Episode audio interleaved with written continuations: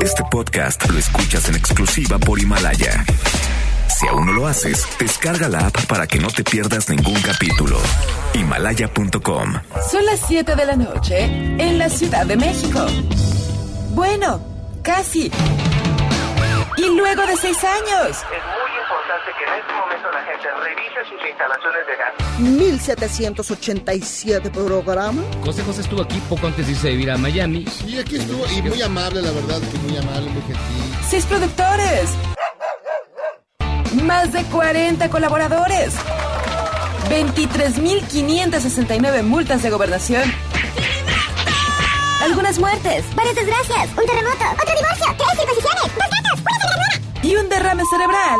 Inicia Charros contra Gangsters con José Luis Guzmán Miyagi, igual de malo, y Jairo Calixto Albarrán, igual de rosa. La dupla más revolucionaria del mundo. Desde Amanda y Diego. ¡Comenzamos! I've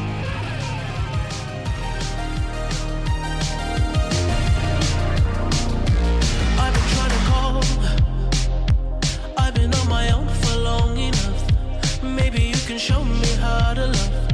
Maybe I'm going through a drought. You don't even have to do too much. You can turn me on with just a touch, baby. Bienvenidos a una nueva emisión de Charros contra Gangsters. Hoy, miércoles 4 de, 4 de diciembre, siendo las 7 con 7 minutos. Yo me presento, soy Checo Sound. El día de hoy les tenemos una noticia y es que esta versión es la versión niños de Charros contra Gangsters. y para esta versión niños. Pero Guillermo, ¿cómo estás? Muy buenas noches. No, querido, querido Checo, pues es la anarquía llegó a ese programa, Charros contra Gangsters. Les recordamos que nos pueden escuchar en el 102.5 de su FM o nos pueden ver por esa camarita donde están viendo a las bellezas que nos acompañan en este programa. El equipo B de Charros contra Gangsters. No, el equipo, el equipo, el, el sub La 19. sele- exacto. Porque 17 no, porque estás al lado. Sí, claro. Sí, la sub-17 ya no. La Sí. sub-20. Véanos por mbsnoticias.com y donde podrán ver a Marcela Vargas. ¿Cómo estás? ¡Eh! Muy bien, muy contenta de la anarquía que habrá el día de hoy en ¡Qué esta cabina. raro! Hablaremos todo el programa de Guillermo del Toro. No, eso no va a pasar. Vamos a hablar mal de ellos, ¿no? Supongo. Por supuesto. Ah, qué bueno, porque sí, el que, el que falta se pone. Vamos a hacer el quiz de cuál de nosotros correcto. es Jairo, cuál es Miyagi. Y también nos acompaña, que es miércoles, es muy raro que sea aquí en miércoles. Eugenia Sí. Ruiz, ¿cómo estás? Es muy raro, pero es muy divertido eh, ser parte de la sub-20 de Charros contra Todos somos Gangsters. sub-20, ya no Sub-20, 19. Ok, muy ajá. bien. Está bien, está bien. Está ya bien alcanzamos el timbre, ya estamos Exacto, como, eh, como ya podemos tomar en todos Es un, lados. es un buen nivel preparándonos para la selección mayor, ¿no? Exacto. Entonces creo que está bastante bien. Me da gusto que vayamos a, hablar de anarquía y chismes, banalidades. Hoy va a ser un, ¿no? un programa de mucha anarquía, mucha banalidad, chisme, cosa floja y así, ya sabe, porque pues, este, se nos da. Y la verdad es de que, bueno, estos niños están como perdidos, no sabemos dónde están, creo que están en la delegación Cuauhtémoc. Este, dice alguien que en 20 uñas, no sé a qué se refieran con eso, no sé Ni si idea, sea a lo mejor como una forma de que le están tomando ay, las huellas sí, digitales. Hay varias hipótesis, pueden estar en la costera de Tlalpan también, También. pueden estar en alguna cantina. en la quebrada, pero que les están poniendo. Que, que nos diga el, el público dónde, ¿Dónde creen que están. Ajá. Sí, por favor, en el hashtag encuéntrelos, no es cierto, ¿no? En el hashtag, No, perdidos, no. perdidos. Charros perdidos. Charros Charros perdidos. Charros perdidos. Y sí me imaginé a Miyagi. También- Estamos perdidos. También que nos digan quién es Miyagi y quién es Jairo en esta, En- en, en la esta emisión del día de selección hoy. sub-20. Sí, híjole, pues. A mí me parece, a mí me parece que Marce tiene que ser la Jaira. La pero, pero yo Jaira. no vengo de Rosa y Yujin sí. Ah, ok, entonces... pues, Somos un mashup. Sí, Somos claro. un mashup. María de las Jairas. Ándale. Tú eres María de las. Jairas, mi Yuyis. mientos. Exacto. ¿Y nosotros qué seríamos? Yo como el- una versión del Mata Rating, tú y yo. Ahí nomás, ahí nomás.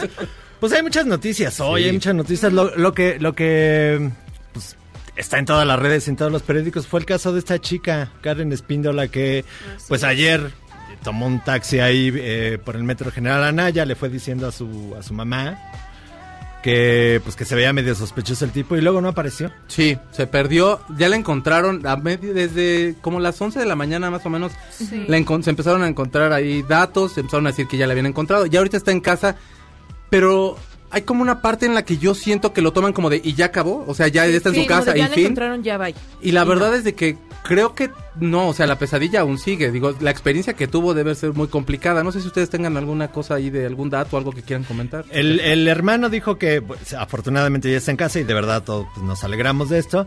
Que no llegó en las mejores condiciones, lo cual nos preocupa a todos porque Claro. pues, que- Algo debió de haber pasado. sí, sí, sí, sí.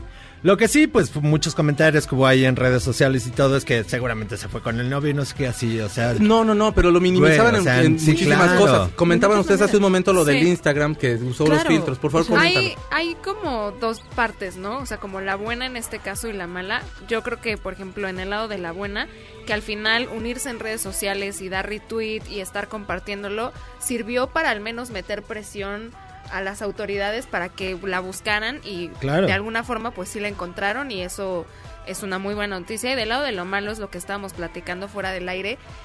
La cantidad de chistes de burlas que se hacían ah, cuando ella llega hacen una comparación de las fotos y es como de no pues no le metan tantas f- filtros a sus fotos de Instagram porque si no no lo hubiera reconocido en la calle y es como a ver estás perdiendo el punto híjole la gente todavía no entiende la gravedad del asunto algunas personas y eso es muy muy triste Sí, falta muchísima sensibilidad, muchísima empatía. Había chistes prácticamente desde el momento en que desapareció, en que se empezó a hacer viral en redes, que no, que no sabían dónde estaba Karen. Y creo que otro lado, que es, digamos, la, la, la cara negativa de la moneda de esta presión en redes, es el hecho de que tengamos la fortuna de que haya aparecido Karen, de que la hayan encontrado, porque se hizo presión social. Claro. Porque cuántos casos hay diariamente de mujeres en México especialmente que desaparecen, que viven casos de violencia y que si nadie se entera entonces a nadie le importó y entonces nadie las busca. No, sí, la- solamente hay no una nos chica, enteramos. solamente ahorita hay, hay una nota de una chica llamada Cintia que tomó un taxi en Toluca y, y- y está desaparecida. Más bien ya, ya está, ya, ya hallaron el cadáver de la chica. sí, eh, Entonces está, o sea, sí, ya- sí. se debe tomar en cuenta que está pasando algo y que, no, y, que, y que aparte, como dices, ser sensible en cuanto a los, o sea, no hacer ese tipo de chistes, no Sí, vale la hacer pena. caray, si no o sea. tienes algo agradable que decir o algo que aporte, pues mejor. Sí, desde la mañana la jefa de gobierno Claudia Sheinbaum fue dijo que estaba súper al pendiente, pero, o sea, irónicamente fue unos unas horas después de que el- la sub 17 Y se sí. burlara Sí, e hiciera un, un- un video, este, con el con el himno de Sí, de las chilenas. de las performance de chilenas, las- el performance de las chilenas. Lo cual es triste, o sea, también estuve leyendo algunas, algunos comentarios de que justificaban a, a- a los de la sub-17 que porque eran pequeños, que porque Están no chavos.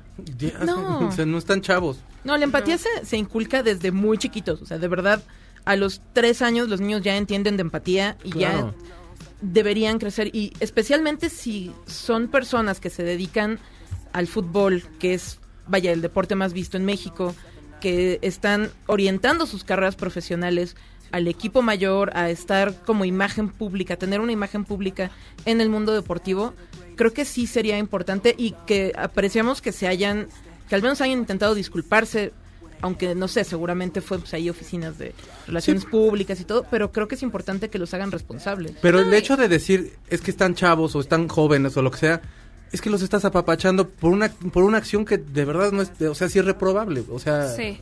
Y dentro de lo que cabe, resalta sobre todo la necesidad de que en las instancias deportivas, sobre todo en el fútbol mexicano, se haya como cursos de sensibilización, de género, de muchísimas cosas, porque lo hemos visto en el fútbol femenil, aquí en la Liga MX, incluso los propios clubes, los directores técnicos de las selecciones femeniles también cometen este tipo, voy a decir, de errores, aunque no deberían de llamarse Sí. así. Sí, no, hasta los Pero directivos. Ahí es donde resalta esa importancia y que espero que en este caso el América pues sí decida como Sí, dar reaccionó este el de América, dijo que va a haber un, serio proceso de capacitación para los, para los jugadores y tanto de la situación que viven las mujeres día con día en todo el mundo, como del uso de las redes sociales. Es decir, les van a dar su capacitación para que no suban. a la, sí, a mayor a la mayor les dan el curso. A la Sí. mayor sí les dan un curso de, de Sí, cuando de- menos de, re- de- sí de redacción Le les capacitan al menos para que no, o sea, para que sepan que no tienen que subir este tipo de videos, lo cual es un poco taparlo y sigan haciéndolo solo no lo suban. es que más que Ajá. nada tienen ellos no manejan sus cuentas, entonces de ahí que estén un poquito más cuidados. Sí. Oh, pero no todo eso, pero no nada más le tenemos esa muy mala noticia. Bueno, la buena noticia es que ya regresó a casa, la mala noticia es que cómo la debe estar pasando, pero otra mala noticia es que el Bronco lo tendremos de vuelta. El Bronco, Dios el Bronco. No puedo el creer, Bronco, no. como decía Juan Pablo II, me voy, pero no me voy. O sea, este hombre sí que está planeando regresar para el 24. O sea, Ay, es como ¿por Frank qué? Sinatra. Ajá, No pero aparte, ¿por qué? No, ¿Qué- no. ¿Qué te hicimos, Pero Dios? fíjate que ¿Por la nos mandas a este hombre? La semana hicimos, pasada que fuimos a- al penal de Topo Chico, que tu- tuvimos nuestra visita allá en el penal, y ya le contaba a Marcela la semana pasada, no, la verdad es que uno de los, una de las personas que estaban ahí nos dijo que eh, sacar a todos los presos del penal de Topo Chico iba a ser una labor titánica y que sacar a una sola persona representaba pues, mucho trabajo y sacar seis mil iba a ser peor, Sí. ¿no? Entonces, cuando en las primeras juntas que tuvieron para hacer este plan del penal de Topo Chico, el Bronco dijo, bueno, yo voy a distraer la atención para que ustedes puedan planear y sacar a los seis mil presos del penal. ¿Qué hizo? Lanzarse a la presidencia. Hijo de... Suena a capítulo de Los Simpsons. Ah, Suena ajá, increíble, sí, suena a que no puede ser que que la sí, mente sí, más maquiavélica de este país esté Eso allá. nos lo dijo una persona de ahí del penal. Imagínate. Sí, claro. O Eso sea- nos lo dijo una persona de ahí y entonces nosotros le dijimos así de que no puedo, no, o sea, no podemos creer que hayamos caído, pues sí, completamente como bobos ahí con lo de la mano mochada y todas las declaraciones del Penuco, pero en realidad suena bastante creíble que el plan de sacar a los presos de Topo Chico, pues no era, no era, llevó más de un año, año y medio, dos años. Claro, fue Y dijimos, ¿de verdad el Bronco fue como la mente maquiavélica detrás? Es, es- es lo más triste eso, que, que No, no haber sé. escuchado en el Eso- día. no sé si es lo más triste o lo más sensacional. Bueno, sí, es que está tan chafa, es como película de, de Juan Villoro, de esas, así de, o sea, está tan chafa que está chida, ¿sabes? Así, como las del santo, de- digo, la, la de las vampiras, así, esas son sí, muy es como- bonitas, pero hay unas que son, que sale santo científico, ¿te acuerdas que hay una por sale santo científico? Pero sí, es un poco, imagínate el bronco científico. Uy, el no, sí se lo creería. Científico político que creó todo este plan Su peinado de maquiavélico. Einstein y todo. De hecho, dicen que él creó el plan de que AMLO entrara a la presidencia. Es una locura. no. O sea, Pero sí les decía que se besaran, ¿te acuerdas? Bésense. Sí, bésense, bésense. Pero Sí, era todo para distraernos. O sea, bésense. Ay, ya dense un beso. Le voy a Qué mochar la maquiavélico. Qué Era maquiavélico. el único que tenía WhatsApp y salía su WhatsApp ahí en Sí, pero les escribías y nunca te respondían. Eso me dijo ¿Tú mi hermano. hiciste? Por supuesto que les estaba qué viendo ¿En serio? Mi hermano hizo eso Pues y me dijo que- que no tenía le que hacerlo. respondía. Súper fan, soy tu No, mega fan. es que tenía que hacerlo. Todavía estaba, estaba en un medio periodístico haciendo cobertura electoral. ¿Qué ya guardaron tus datos, Marcela. Ya tienen tu mira. Para el Tengo 2024 el mismo esperan tu voto, eh, por como cierto. 10 años, entonces tienen todos los registros seguramente ya lo tienen. Tenemos Pues- una canción también. ¿no? Ah, sí, tenemos una canción. Aquí, oye, Aquí canción. la tengo. Antes de la canción, les recordamos que tenemos un WhatsApp, que es el 55 41 83 91 45, para que nos llamen, nos digan ¿Dónde están dónde está Jairo Miyagi? Miyagi, dónde piensan que están. A lo mejor se están abrazando, su terapia de pareja que ya les hace falta. Empiernados, por fin. Mándenos sus mensajes, sus mentadas, lo que ustedes quieran. Y antes de eso, vamos a ir con nuestra acostumbrada sección. Ya no cometió. Así hace el doctor, el doctor Zagal, tienen que hacerlo ustedes. Sí, espera, déjalo. Pues miren, al parecer el negocio de la música no va, na- no va nada bien Ah. y ya hay tamales oficiales de Billie Eilish. Uy, ah, sí, están buenísimos. Sí, sí, por favor. Sí, sí, sí. Sí, mil veces. O hay sí. una vendedora que dice que ya tiene los tamales oficiales, vamos a escucharlo. ¿Dónde los tamales oficiales de Eilish, amigo? Café de los tamales. De dulce, de verde y de dulce. ¿Dónde los tamales oficiales de, amigo? Oye, mejor que muchas campañas de marketing y publicidad de, Sí, sí, pues, Tiene la mejor ahora. canción, todo. O sea, la mejor canción del año la tiene ella y sonando con sus tamales. Pero- Es que esta señora estaba fuera del corona. Es Sí. que ahora hay tamales Sí. como, no quiero decir oportunistas porque no es la palabra adecuada, pero por ejemplo en la marcha LGBT también vendían tamales de arcoíris. Pues sí, Sí, los porque vi, están, sí. están evolucionando. Entonces o sea, ya es como... se adaptan a lo que está ocurriendo Son y está fantástico. Un mercadólogo en cada hijo te dio, es lo que siempre digo.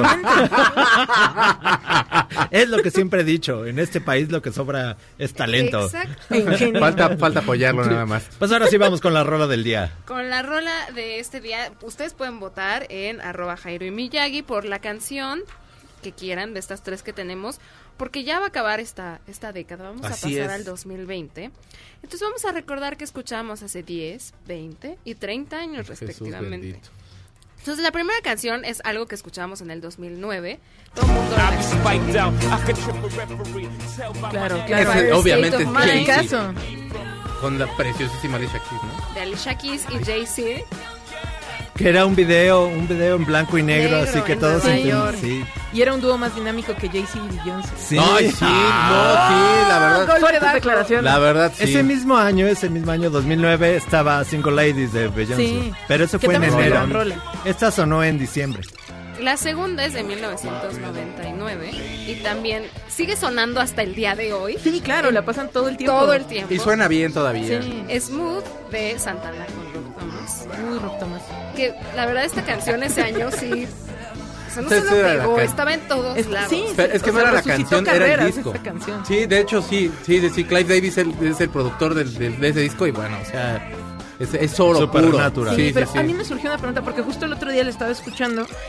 Bueno, Esperen, ahora va pregunto. la del 89, Esa que sí es me Blame It on the Rain de Milli Vanilli. Un, un dueto muy talentoso, ¿no? Este... Talentosísimo. Sí, cantaban muy No, bien ellos cantaban dos. Muy, muy Eran bien. increíbles. No habían nacido ustedes en ese año. Pero obviamente yo ya había nacido. Yo no. Pero obviamente todo esto lo supimos después. Pues o sea, se volvió. Es que es un chiste que ya, ya, ya es Exacto. como... Milli Vanilli, esos y que... cultura general. Ganaron un Grammy por no hacer nada. Y lo regresaron. Bueno, se esforzaron ¿Por mucho qué? en el lip sync. Luego salió un grupo que eran The Real Real Milli Milli Vanilli, que era el gordo y otra... Vinieron a Acapulco. O sea, ¿te Sí, acuerdas claro, que se hacía el festival de Acapulco. Y vino de festival Real Billy. Vanilli. Era un gordote. Pésimo grupo. Ya, bueno, obviamente no pegó porque este par pues, eran acá, estaban guapetones y hacían Pues como sí. que cantaban. Bueno, ustedes pueden votar por cualquiera de estas tres canciones en arroba Jairo Miyagi. Y ya saben, la que más votos tenga la vamos a pasar al final para que recuerden viejos tiempos y no tan viejos. Pues hoy vamos a tener un programón, vamos a hablar de muchas cosas. Eh, Marce, ¿de qué vas a hablar? Yo, pues bien, este fin de semana ya empiezan los estrenos navideños, entonces vamos a hablar de las bonitas películas de Navidad y las que uno no creería que son tan de Navidad. Vamos a hablar también de, con Sergio Almazán de la serie Hernán, vamos a hablar de una obra de teatro, Juan, eh, Juan y la Muerte. Y ayer fue Día Internacional de la Discapacidad, no pudimos entrar al tema, pero hoy vamos a hablar con un especialista sobre esto. Pues no le cambie, no le cambie aunque en este Jaime Miyagi, quédese aquí con nosotros. Está mejor así. Está mejor El así. equipo B. Anarquía. Nos vemos, hacemos pausa.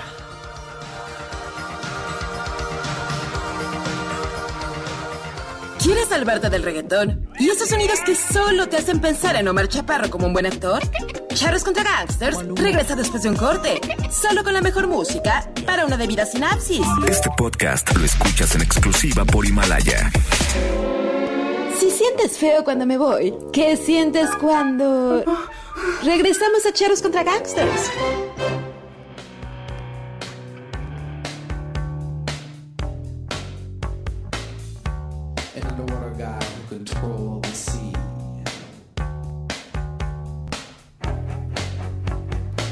Ya regresamos a Charros contra Gangsters en la versión niños. Está mejor la versión niños, porque la otra siento feo.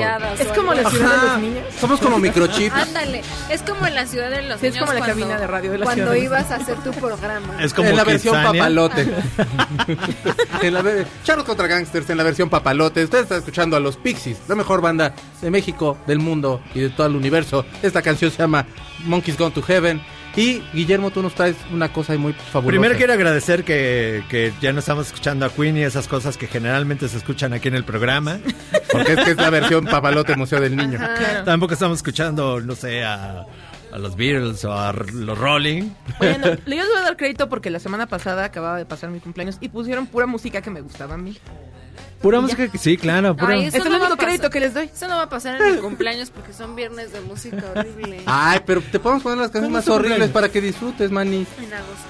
Y luego te grabamos un, un CD, si todavía Ajá. existe alguno ahí donde ponerlo. Un cassette, ahora solamente música de Selena. Sí, música de Selena. Uh. Bueno, ok, muy bien, me, me parece bien. Pues yo les voy a dar una pista de dónde está Jairo Miyagi, porque hoy vamos a hablar de las fiestas de fin de año. Hijos de Dios. Ya sabía yo.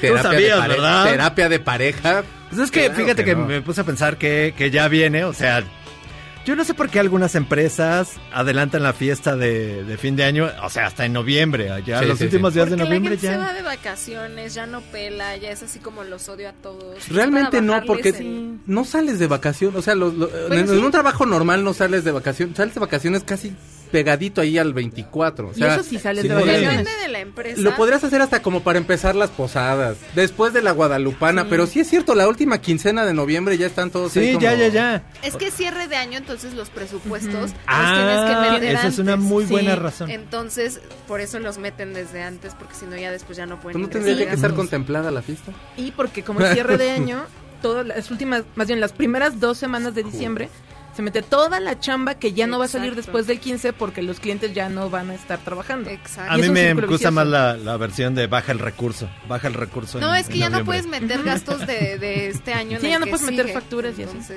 Yo estaba pensando que siempre en las fiestas de fin de año nunca falta el trabajador que se pone hasta las manitas y le dice sus verdades al jefe. siempre. o a cualquier otro Claro, compañerito con el que pasa. tuvo roces todo el año. Y O así al árbol este de Navidad momento. pensando que es un Ah, no, sí, he tenido amigos que se pelean con los árboles de Navidad. O sea, esta es una advertencia para todos los trabajadores de esta empresa, de esta honorable empresa, para que no lo hagan. No te preocupes, no, no te vamos a gritar en la Sí, fiesta. Muy de bien. fin de año. Por favor. O el que regresa, o sea, siempre hay alguien que está en la, si es la fiesta en una, no sé, en algún restaurante, siempre hay alguien que regresa a la empresa a vomitar o a dormirse. Porque dejó ahí su carro. Sí, claro. Sí. El saco, la mochila. cartera, el celular cargando, lo que sea, pero algo. Siempre hay los que nunca se ganan nada en la rifa y siempre se están quejando. Nunca me saco nada en la Yo, rifa. yo también. No es cierto. Y siempre hay los que se sacan todo. Otra vez me tocó una plancha. A mí cinco años seguidos, así, cinco años seguidos, becario que entraba, becario que se ganaba el premio más grande de la empresa. ¿En serio? Y Marce Qué viéndolos a todos. No, así de yo, y tú yo los contraté y no me he ganado nada. Yo conozco a alguien de esta empresa que se como cuatro o cinco años seguidos se sacó un televisor. No es cierto. Te lo juro. Y, lo, y, y produce el programa en el que estoy en la mañana. No es cierto. Saludos a Felipe Rico. Sí, qué bueno que Pero te lo juro que... discreto. No, no, Sí. no, pero te lo juro en serio. Sí, sí, yo ya es que yo no... Mi, mi pecho no es bodega. Mira, hay, hay dos versiones de la fiesta de fin de año. Uno cuando son las empresas chicas y entonces el jefe se los lleva a todos a un restaurante. Ah. Generalmente de carnes. Yo no sé por qué. Generalmente es del... Porque sale, yo creo que es como Porque más absorbe. eficiente. Son de esos así como de que si compras un paquete y... Ajá. Seguramente. Pero es gacho que solamente les invite la primera ronda de bebidas. Eso no se hace. La primera cerveza te la echas con confianza, la segunda de, bueno, pues sí, total. Bueno, ya llegó el aguinaldo y ya el otro es de, híjole, no Sí, manches, ya me voy a- eso. Me voy a pegar. Les su propia cuenta. Las bebidas cuesten baratas. Ah, No, claro, especialmente claro. en Porque los res- lugares donde se hacen. es restaurante de cortes y obviamente eventualmente el Siempre, chupe es lo más caro. siempre, siempre. Las empresas grandes siempre rentan un, un salón y siempre hay colados. Siempre hay gente que se mete a bailar y que tú no sabes quiénes son. Siempre hay colados en las, Claro. en las fiestas Y grandes. normalmente son como los que más llaman la atención. Así. Ajá. Ponen el tipo que ambiente. se puso más ebrio. cosas así. Es el... ¿Y ese quién es? Ponen el Ajá. ambiente y luego se pelean. Ajá. Porque siempre hay un amigo que espera todo el año para bailar con las compañeras. Siempre. Generalmente es un gordito que acaba con la, con la camisa empapada. Y que además seguro baila muy bien y Sí. hasta ese momento del año la gente se enteró. Sí, claro. Siempre hay un amigo que espera todo el año para declararse a la, a la, a la compañera. Así y lo como el batean en la Sí. mayoría de los casos. Sí, Siempre hay unos que se besan.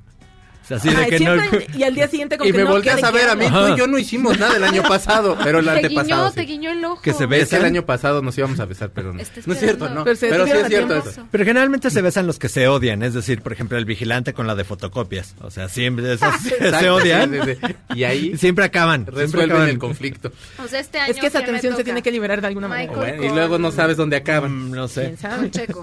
Michael con Checo. Ay, guácala, ¿no? O sea, el jefe siempre se va antes de que acabe la fiesta. Nunca se queda al final. Ah, no, por Como supuesto tiene algo no. Importante si que hacer. Porque tienes que aguantar, porque pobre tipo, y también tiene que acabar aguantando borrachos, porque es de, ¿se acuerda la decisión de recorte Porque- empresarial que usted tomó? Porque le gritan. No. El, el número uno que dijiste le grita. No, pues, bueno, y, luego hay ir. jefes, el extraño jefe ahí de repente que decide que a, que a la mera hora, bueno, ya no hay dónde seguirla, todos el after a mi casa. ¡Ay, siempre! Claro. Dale. Ese es horrible. No, no, no, pero ¿sabes qué? O sea, acaba la fiesta y dicen, "To- vamos a buscar un lugar para ir. Y siempre tardan un montón, así como una hora y media Y siempre decidiendo a la dónde. sección que se dedica a entretenimiento o algo así. ¿Por qué ustedes que se dedican a esto no saben dónde hay Y una ya ahora- after? ¿Saben qué es lo peor ahora? Que, se está poniendo como de moda, que las fiestas de fin de año las hacen como en un antro. Sí, o algo claro. así. Y es Pero como para que tenga el ambientito, pero ¿sabes dónde no. entra todo? O sea, ya estamos hablando como la versión como lo más light y todo. Pero donde está lo pecaminoso es de pronto el tipo que es casado, pero la, la- también la señora que también es casada. Y en la fiesta como que se deschongan y se les olvida que tienen, que tienen compromiso y bendiciones. Sí, cierto. y ahí, deschongue, mana. Ahí sí está muy feo. Todos odiamos los discursos motivacionales que se está Ah, echando sí. ahorita Miyagi. Sí. Por supuesto, por Jairo. este Sí. maravilloso año. Sí, Aguante sí, tres días borracho. logros. Jairo ahí hablando. El año Nuestras que metas de viene este año. habrá más retos, por lo que es importante Siempre hay Hispanoparlantes, Claro. amigos hispanoparlantes. Sí. Con sus chistes de Chamín Correa. Siempre hay gente, siempre hay gente que se queja de que no alcanzaron comida o de la comida está horrible. Sí. Ah, ya hay tacos. Yo, Eh, Está bien engañado ese codo. Ese, codito está ¿Sabes bien yo de qué engañado. me quejó? De que siempre esperan a servir la comida hasta después del discurso y todo, y uno ya tiene hambre y es Sí. como, denme comida, Porque además denme seguro no, pu- no pudiste salir a comer porque tenías que terminar tu chamba antes de que hicieran la hora de cierre de la oficina del No día. saquen sus Ahora, tramas. yo te juro que en esta empresa lo que sí, primero llegas, comes, ya luego sube el jefe, habla, Ajá, y de pronto ya cuando, es que empiezan muy temprano, entonces ya cuando ves, pues sí, ya anda viendo uno doble más bien, y luego llegan los chilaquiles, Ajá. y siempre están bien ricos porque como dice, decía mi tía Concha, le echan harta crema y harto queso, y no hombre, sí, sí te la bajan. No dejen los chilaquiles. Siempre hay una compañera bien pandrosa que llega bien arregladita a la fiesta. Y la Sí. descubres ahí. Sí, sí, la, sí, la makeover de película. Así de, ¿ah? ¿Quién es esa? Ah, la pandrosa. Ah. Y voy a saludar. siempre hay unos que nunca bailan, se la pasan sentados, yo no sé para qué van. Yo. Tú no es cierto, claro que no, tú bailas con todo. Cuando yo estoy visto. tomado, sí, pero sobrio no, to- no, es que so- sobrio no sé bailar, tomado sí sé bailar. Siempre hay unos que llegan, así los compañeros que siempre llegan, generalmente son los de contabilidad, y le, pa- le, pa- le dan una propina al mesero para que nunca falte bebida. Ah, en la por supuesto. sí. O los que se hacen tontos con Ah, sí, con la propina. Ah, sí. Y se van. Vamos, Ah, la, la, bye. sí, bye, de bye, bye. repente desaparecen. O regresas a la mesa y ya no están. Sí. Y te dejan solo con ese, Sí, con con ese, propina. con Y se llevan el centro de mesa. Ah, Ah, no los del falta. centro de Por mesa. supuesto. Y por último quiero recordar a todos esos heroicos compañeros que se quedan a la guardia y que se tienen que conformar con ver las fotos de Face de los compañeros. Ay, Sí, sí. Saludos, Michael. Siempre guardia, nunca Siempre- en fiesta. Sí, claro. Ay, Pues- pero ni toma, entonces seguro no la disfruté. Pero mira, de, de por sí mi Michael no sale ni en rifa, mana. Pues en una de esas ya hubiera tenido Sí, oportunidad. Le, le falta exhibición. Sí. Deberíamos hacerle un reality show. Mi fíjate. Michael. Un reality show de amor a mi Como Michael. Enamorándonos, Sí, pero como con, de Bachelor. con el Michael.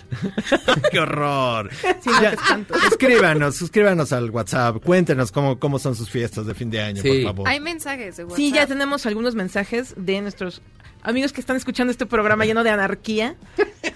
Rodrigo dice, saludos charros piratas al Checo Guzmán, a la Marce Calixta, a la Yuyis, mi amor gano tu América y al Memo Herde. Saludos. Saludos. Saludos. Alejandro Pérez, buenas mis estimados, saludos desde San Antonio, Texas. Mi sugerencia musical es para abrir el programa con todo. Gracias por hacer el programa más chingón de la radio. Es un abrazo, Eh, hermano. muchas Saludos. Muchas gracias. Abrazos.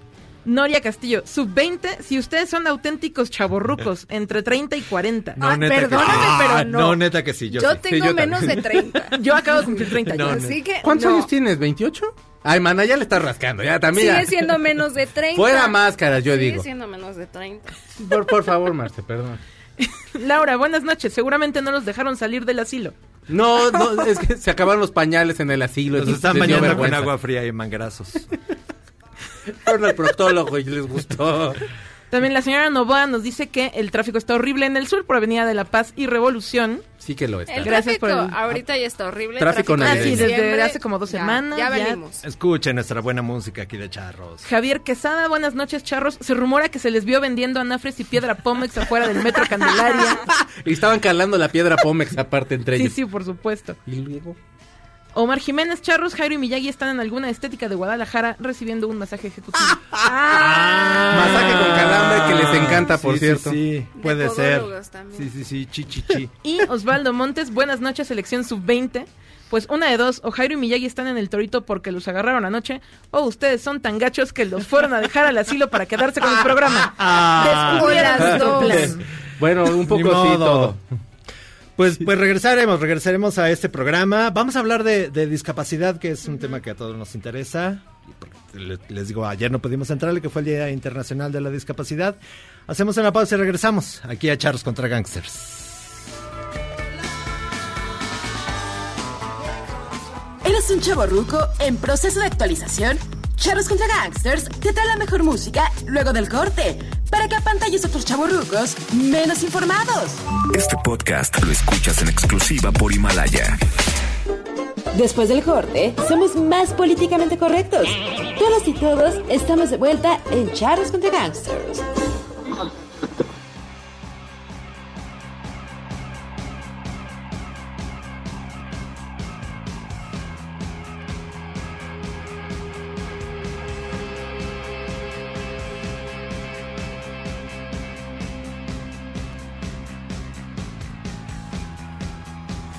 Ya regresamos, chacharros contra gangsters, la versión Kids. Y bueno, la Discovery- ¿qué quedamos? ¿Papalote o Kids? Pues, pues papalote suena más bonito. En Twitter nos pusieron charritos contra, gangsteritos. Ah, sí está muy bueno. Ya regresamos a Charritos contra. Gangsteritos. Ustedes están escuchando a una gran banda que se llama Interpol. Esta canción se llama Not Even Jail. Y tenemos a una invitada que se llama Angelina Silveira Banquedano. ¿Cómo estás, Angelina? Gracias por Baquedano. Está perfecto, no hay Sí, es problema. Baquedano, perdón. No Discúlpame, por favor. Que es la directora del. Centro Educativo Terapéutico Educación Especial. Más. Más. Es que no estaba en la otra hoja, discúlpame. Tú no te preocupes. Angie, ¿cómo, ¿Cómo estás? Muy bien, gracias. Orgullosa, contenta de estar aquí con ustedes. Bienvenida aquí a este humilde programa Charros contra Gangsters. Un placer.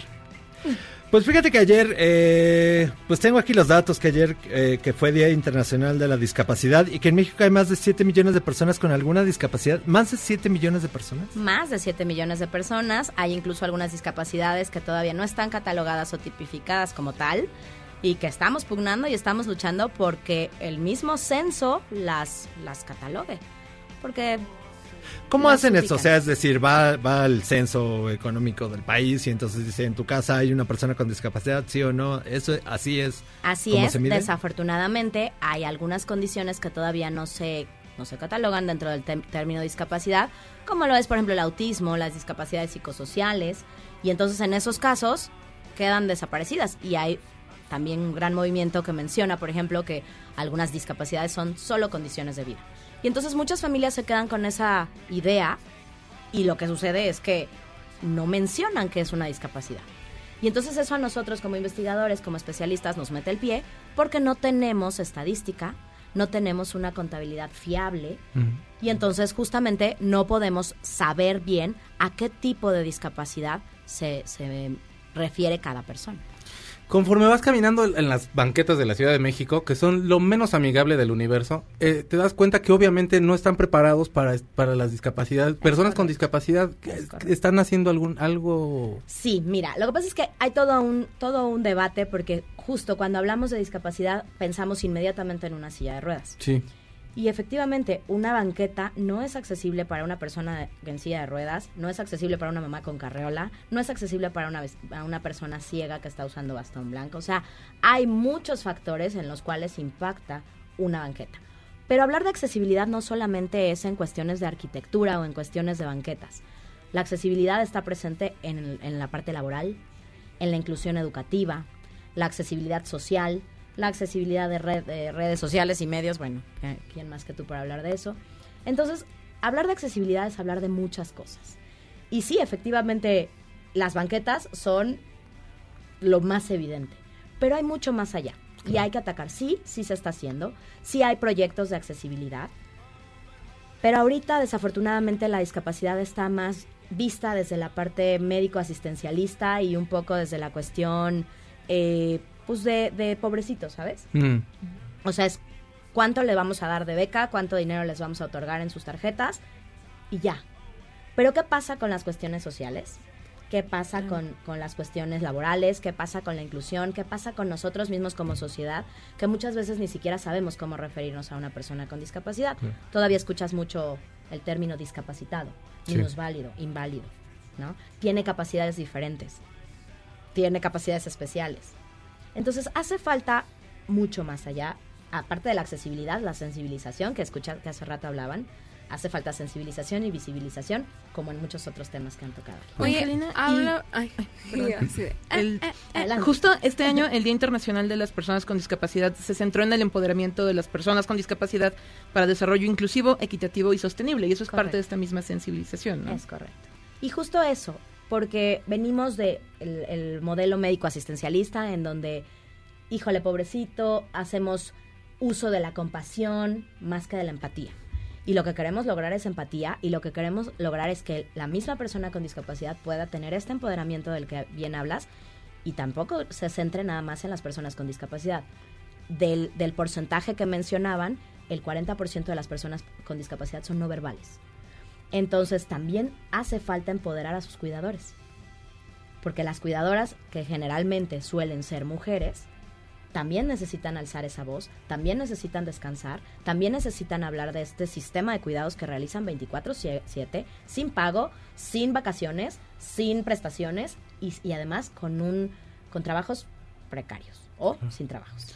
Hablabas eh, ahorita del tema de inclusión laboral en personas con discapacidad. ¿Cómo ves esa situación en la actualidad aquí en México?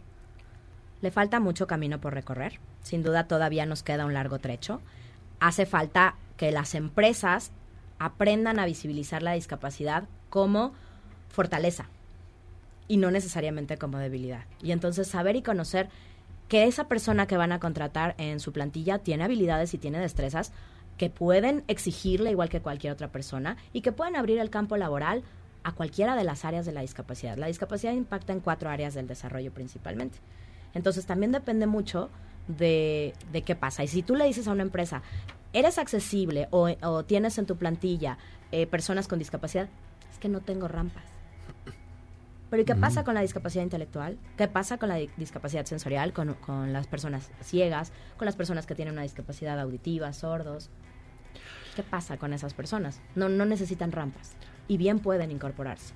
Y hay muchos otros lugares donde sí pueden incorporarse las personas que, que usan silla de ruedas o que tienen una movilidad limitada. Y las empresas se podrían acercar a ustedes como una especie como de, a lo mejor como para que ellos se abran a si este, este tipo de conocimiento de, bueno, pues a lo mejor una persona con, con problemas de visibilidad o esto. Sí.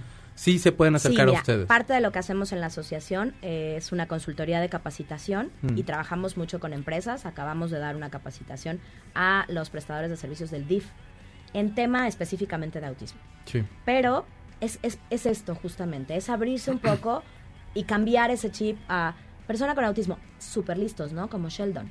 A ver, espérame, claro. no, no necesariamente, ¿no? Sí son súper inteligentes, pero también hay, hay autismo que, que tiene una comorbilidad o que va asociado a una discapacidad intelectual o a otros diagnósticos. Es que se van como a los extremos. Eh, O es ese o es el de, híjole, es que cómo te comunicas con, ese- con esa no, persona. O- o como que da- se cierran ¿no? rápido. O sea, sí. Y hay mucho desconocimiento, incluso para las mismas familias que tienen a personas dentro de sus Correcto. hogares que no saben ni cómo cuidarlas, ni cómo... Lo que mencionas, ¿no? Que llega el censo y el censo les pregunta y, y no van a saber precisamente cómo explicarlo. Claro. Pero bueno, el censo ni siquiera tiene como la- el, buen método para preguntarlo, porque entonces te preguntan, ¿hay alguna discapacidad o enfermedad mental? Y entonces yo, mamá, ¿cómo sé si el autismo está en las discapacidades mentales o será sensorial o será intelectual? Pues muchas veces las mamás no, no saben eso. Entonces Claro. justo está en nosotros como asociación poderles dar esas herramientas a las mamás, ese empoderamiento del que bien hablabas, ¿no? Estamos platicando con Angie Silveira Baquedano, directora del Centro Educativo y Terapéutico Educación Especial Más. Tenemos que hacer un corte, regresamos contigo y yo quisiera, sí, ahorita que regresemos de la pausa, si nos puedes explicar, regresar un poco a lo que decías, ¿cuáles son los tipos de discapacidad? Es decir, si la, si la gente, si la familia no sabe ni siquiera si es una discapacidad, discapacidad o no, o sea, no lo puede expresar en el censo. Correcto. A ver si ahorita que regresemos nos puedes Por explicar supuesto que esto. sí. Hacemos una pausa, estamos en Charros contra Gangsters.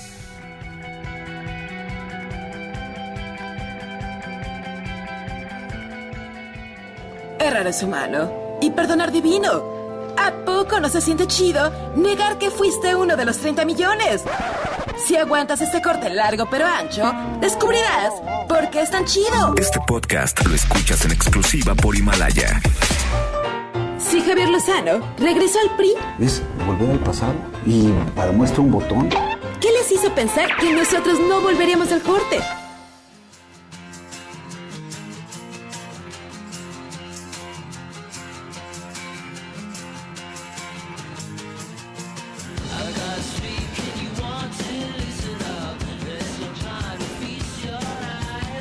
Ya regresamos a Charros contra Gangsters. Cha- ¿Qué era? Charrillos contra Charrillos gangsterinos. contra gangsterinos. O Gangsteritos. Gangsteritos. Bueno, pues ya regresamos a la versión Kids de Charros contra Gangsters. Ustedes están escuchando a Black River Motorcycle Club del disco Baby 81, Weapon of Choice. Y seguimos en entrevista con Angelina Silveira. Seguimos platicando con ella, directora del Centro Educativo y Terapéutico Educación Especial Más. Comentábamos esto, eh, ¿cómo, ¿cómo poder clasificarlas? ¿Cómo hacer esta diferencia de las diferentes discapacidades? Y si es que se dice así, porque la verdad es que los términos políticamente incorrectos no Sí, bueno, sí, y, y lo que digamos siempre va a tener jiribilla, pero mira, teóricamente se puede dividir en cuatro, que son las áreas del desarrollo, en la parte de lenguaje y comunicación, en la parte intelectual, en la parte social, afectiva, emocional y en la parte de motricidad. Desafortunadamente, así es como lo maneja el censo. Pero ¿cuántas discapacidades tienen cuatro o tres o dos de esas categorías? Entonces no es tanto que la discapacidad, más bien así es como se puede dar la connotación en lo que hablábamos, ¿no? De la silla de ruedas, pero hay muchas ocasiones en que una persona en silla de ruedas es sorda y entonces cae en ambos, en ambos criterios. O que es un síndrome de Down que tiene la cuestión de, de intelectual, pero probablemente también tenga una- un tema sensorial o un tema de motricidad. Entonces tampoco podemos generalizarlo como así en, en tipificado, pero es una forma sencilla de, de categorizar y de saber en cuántas de esas áreas de desarrollo hay que hacer una intervención.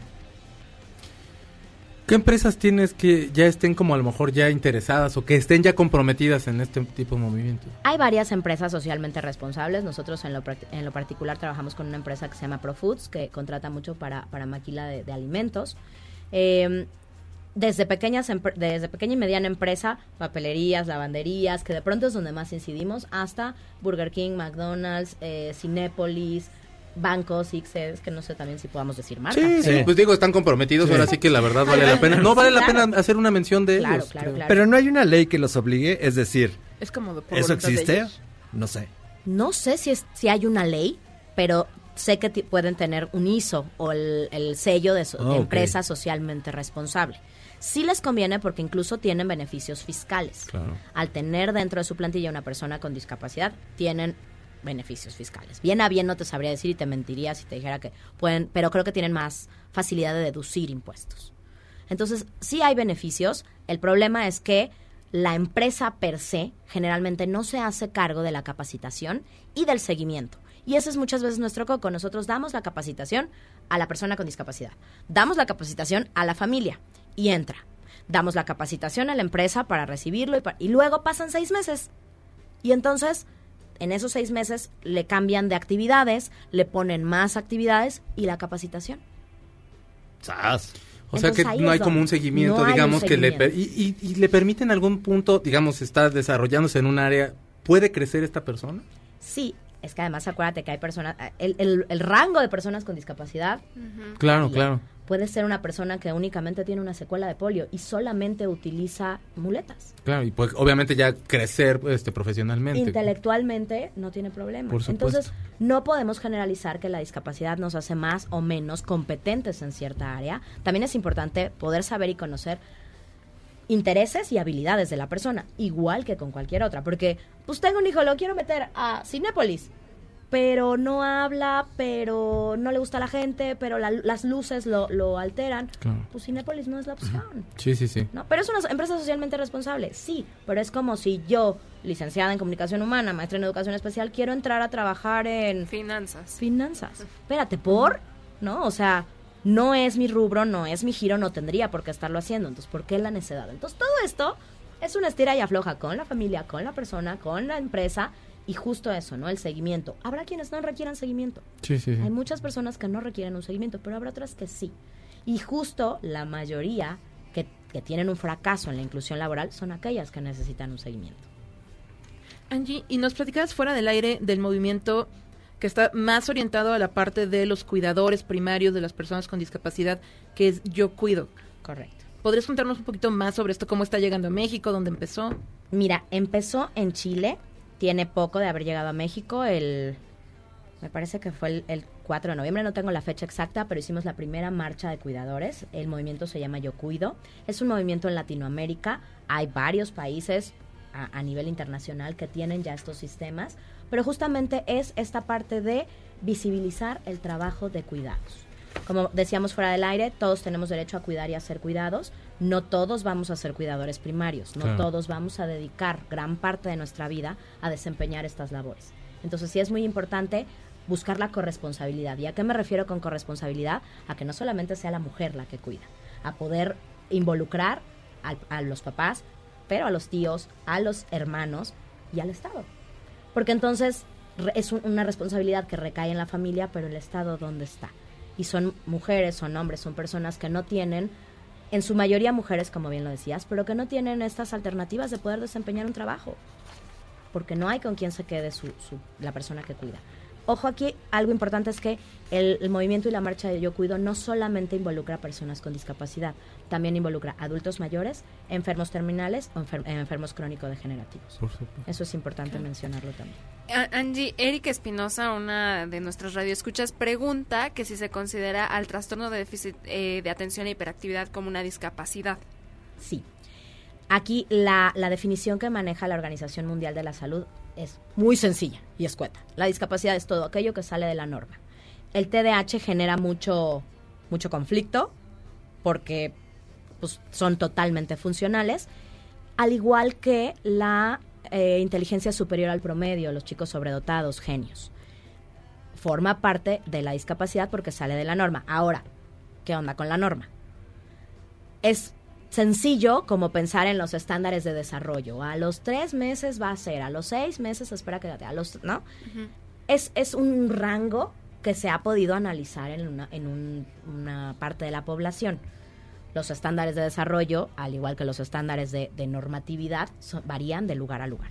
Entonces es importante, pero generalmente también podemos hablar de barreras del aprendizaje y la participación el TDAH genera barreras del aprendizaje y la participación y es una condición orgánica. ¿no? Se tiene que evaluar por medio de un neurólogo, determinar si hay una cuestión a nivel bioquímico cerebral y entonces ahí ya definir en dónde está, si hay hiperactividad, si no hay hiperactividad, si es candidato a medicación, pero sí, sí forma parte de, de la discapacidad. Angie Silveira Baquedano, directora del Centro Educativo y Terapéutico Educación Especial Más. Ya nos tenemos que ir. Nos podríamos quedar un montón platicando Por- contigo. sí, por supuesto que sí. Antes, an- an- antes de despedirnos, yo quisiera pedirte que, que- ¿qué le puedes decir a las personas que de repente se ven que tienen algún familiar con discapacidad? No sé, por ejemplo, en el caso de mi familia, de repente, de un día para otro mi papá se quedó sin pierna. Y no encontrábamos como una opinión, alguna cosa que decir. ¿Tú, tú qué, le dirías a alguna persona que, que dentro de su familia, su círculo cercano, tiene alguna persona con discapacidad? busquen apoyos. Creo que ahora los círculos de apoyo están más accesibles que nunca gracias a las redes sociales. Creo que sí es necesario subrayar que no se queden solas. Desafortunadamente, tanto el sistema de cuidados como el recibir una noticia puede ocasionar eh, factores psicosociales, emocionales, psicosomáticos en la persona. Y entonces tratar de vivirlo en- en soledad o en fortaleza generalmente es una barrera. Necesitamos nosotros como especialistas también poner especial cuidado en las familias. Si nosotros no logramos una familia resiliente, difícilmente vamos a poder llegar a un, tra- a un tratamiento efectivo. Y pues nada, nada que no que no lo vivan desde la desde la soledad, que buscan apoyos. ¿Dónde puede encontrarte la gente? Educación Especial Más, Centro Escolar y Terapéutico, está ubicado en Jorge Washington número 99. Estamos en Apapache Autismo, a- eh, haciendo hermandad de asociaciones, porque eso es lo que hace falta, unificarnos. Eh, nos pueden encontrar como Instruyendo, que es la consultoría, nos pueden encontrar hasta en la sopa, pero eh, por WhatsApp 55 22 42 77 26, el número de la oficina es 55 90 37 70 y estamos ubicados en Jorge Washington 99 en la Colonia Moderna. Pues muchísimas gracias por estar con Nada, nosotros y gracias gracias. por, Gracias por a ustedes. estos temas. Gracias y saludos a todos los colectivos de los que forto- formo parte. La discapacidad nos une, yo cuido, inclusión educativa, rediscapacidad. Hay mucho que hacer en este Mil campo. gracias por venir. Gracias a ustedes por la invitación. Hacemos una pausa, ya se acabó una hora. Esto es Charros contra Gangsters.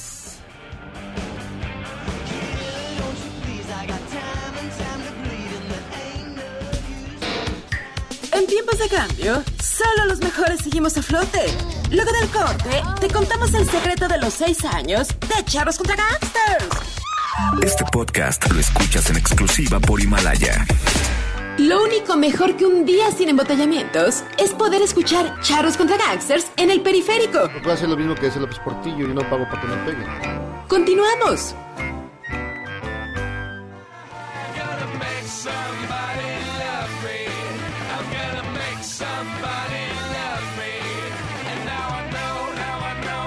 Ya regresamos a la segunda hora de Charros contra Gangsters. Ustedes, ay, charritos contra gangsteritos.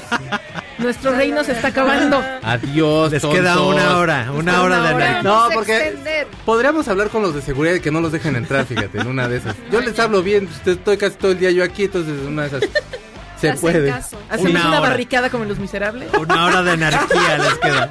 Ah, estaría muy bueno. Ya no los dejamos pasar. Oigan, estamos escuchando a Franz Ferdinand con la canción Do You Want To? Que es una gran canción, Sí. de verdad es de las mejores canciones que nos dieron los 2000 entonces pues Sí, sí. disfrute. Próximamente haremos buena. algo de los 2010. Fíjense que ya nos acompaña en la línea telefónica Sergio Almazán. Sergio Almazán, eh, para hablar de esta serie eh, que se amasó en Amazon Prime Video, que es Hernán, que yo supongo que ya todos tuvimos oportunidad de ver. Sergio, ¿cómo estás? ¿Qué tal? Me da gusto saludarte. Me- Oye, ¿qué hace ese muchacho ahí? ¿El checo? Sergio Almazán, yo soy como la humedad, tú tienes que saber eso. Yo, me- yo hasta en tu programa he estado. Exacto. ¿Sabe, ¿Sabes qué pensé, Checo? Que me equivoqué de hora. Estoy en otro país. Me desperté tan tarde. de horario. Exacto. Porque como mañana nos vamos a ver. Exacto. No, es que Checo está aquí siempre, está todo el día. Está apoderándose Sí, qué, poco horror. En realidad él, él contesta los teléfonos. Michael y yo somos, somos realmente estamos detrás de esta empresa. Sí, tiene número no, de no, no. inventario. Sí, de- es- eso creo.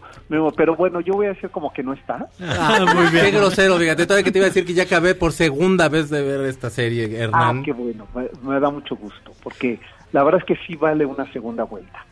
Sí, ocho capitulitos. Este, uno Sí, se queda como con nada. ganas de. pues, De más, ¿De saber por No. qué, por qué no se ¿Habrá licenció más? Hernán Cortés, no ¿Habrá acabó la tesis.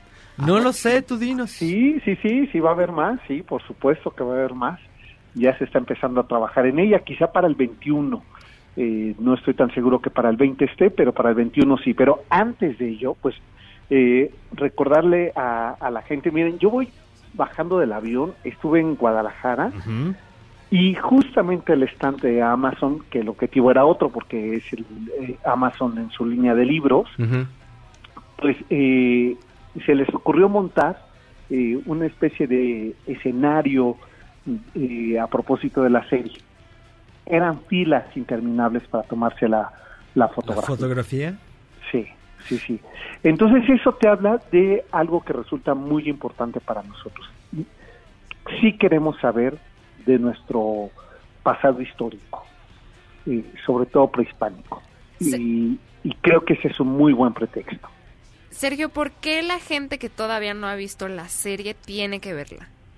Eh, pues porque después por eso hacen esos comentarios de que si eh, la corrupción inició con Cortés, pues porque no la han visto. Claro. ¿no? O Claro. sea, le- eh, porque hay que verla, mira, hay que verla para entender eh, el hecho histórico que define lo que somos hasta el día de hoy, es decir, el mestizaje.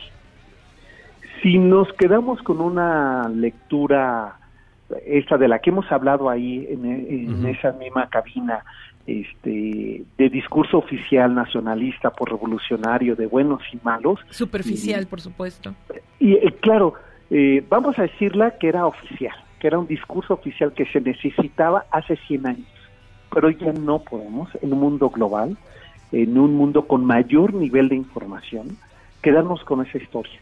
Por ello me parece que la apuesta eh, que ha hecho Amazon Prime de hacer una serie que cuenta ese momento de entrada de Cortés a este continente que le resulta asombroso que hemos insistido, el primer conquistado fue Cortés. Sí. Cortés se, se asombra y este Checo, tú que ya la viste por segunda vez, Sí, sí, no profe. te dan ganas en el último capítulo de llorar.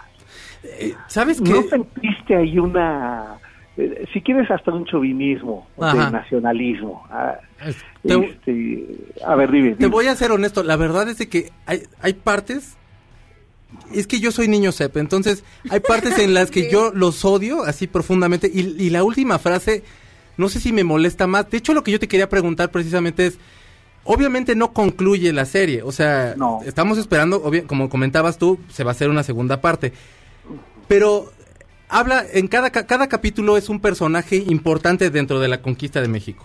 Obviamente todo esto está dramatizado, no todo es oficial, pero la segunda parte, ¿qué otros personajes podríamos ver? O sea, Tecuishpo a lo mejor, o qué otros personajes podríamos ver. Bueno, pu- puedes, a ver, voy a especular porque ni yo sé. ¿eh? Sí, sí, sí, sí, sí. Este, pero A ver, eh, la serie termina más o menos en 1523 o 24. Y digo 23 o 24 porque no tenemos con, con precisión el nacimiento de, la fecha de nacimiento de Martín Cortés, Sí. que es el símbolo del mestizaje. No voy a entrar en más detalles porque no quiero spoilear Ok. la serie, ¿no? Pero que es el símbolo del mestizaje. Y que poco sabemos de Martín Cortés Malinche. Sí. ¿no? Y que es una muy buena oportunidad. Dos, hay un personaje que se me antojaría mucho que Mm. se le dedicara un capítulo y si no, eh, que nos hagamos un libro. Yo eh, vengo con ese entusiasmo de escribir un libro sobre Catalina de Juárez. Cortés, es decir, la esposa de Hernán Cortés, que muere en México, que muere en Coyoacán, Sí. y que ojalá que en la segunda temporada encontremos eh, un capítulo dedicado a ella. Cuitláhuac, supongo, también Cuauhtémoc, obviamente tendría que Cuauhtémoc, estar, ¿no? Cuauhtémoc tiene que estar, por supuesto que tiene que estar, y yo creo que tiene un personaje que no debemos de, eh, y digo como personaje literario, ¿eh? Eh, la propia ciudad de México Tenochtitlan, ya no Tenochtitlan, sino México Tenochtitlan. Es decir, cuando se empieza a formar esa ciudad novohispana. Oye, Sergio, yo te quisiera preguntar, esto, esta, esta producción de Amazon, ¿abrirá la puerta para, como para explorar la historia de México desde, desde otro punto de vista? No sé, se me antoja, por ejemplo, Guerra de Castas o, o Historia de Yucatán o Reforma, la Reforma Sí, también. como, Sí. como estos grandes episodios o, o zonas de las- del, del país que pues, nunca, nunca nadie ha hecho una película ni una producción de, de ellas. Pues mira, yo espero, hago votos porque así sea, porque empecemos a partir de este ejercicio. De repente hay este prejuicio de, es que los millennials no les gusta la historia, es que los millennials no quieren lo antiguo, es que los millennials quieren solamente las grandes batallas. Pues esta es una gran batalla, esta es una historia épica, esta es una historia de grandes personajes con claroscuros tremendos. Dime si no por momentos este, uno puede odiar por muchos momentos a Pedro de Alvarado. Sí, yo, bueno, yo lo odio no en muchos, en todos, lo detesto al infeliz. No, y justo esta, Ojalá se revuelque donde quiera que esté. esta cosa que dice Sergio de, de que es una historia épica que puede atraer a, a todo tipo de audiencias, porque además tiene unos valores de producción impresionantes. Sí, sí, sí, dices algo que eh, a mí me parece muy dignificante de ser una producción que tiene que ver con nuestro país y con nuestra historia, porque sí hay un cuidado de producción que la vuelva de competencia internacional. Que esa recreación que se hizo virtual de Tenochtitlan es eh, impecable. Este, un, recuerdo y te voy a balconear, Memo, que me decías eh, la Ujú. primera vez que fui, Sí. que me decías, las piedras las veía muy limpias, Sí, pues sí, porque les- las estás viendo 700 años más tarde. Claro, claro. No, Todavía pero- tenían los, la, la- la pintura ahí. Yo esperaba ahí que Sí, fuera la recién mugre, el graffiti. Exacto, pues sí, el smog de una ciudad de carros no había en ese momento, ¿no? Los Claro. letreritos de no tocar. güey. Pero aparte las batallas están muy bien sincronizadas. La, la- la última sí. batalla, la última batalla es impactante No, no, y no, se ve no, que es, es- estudio.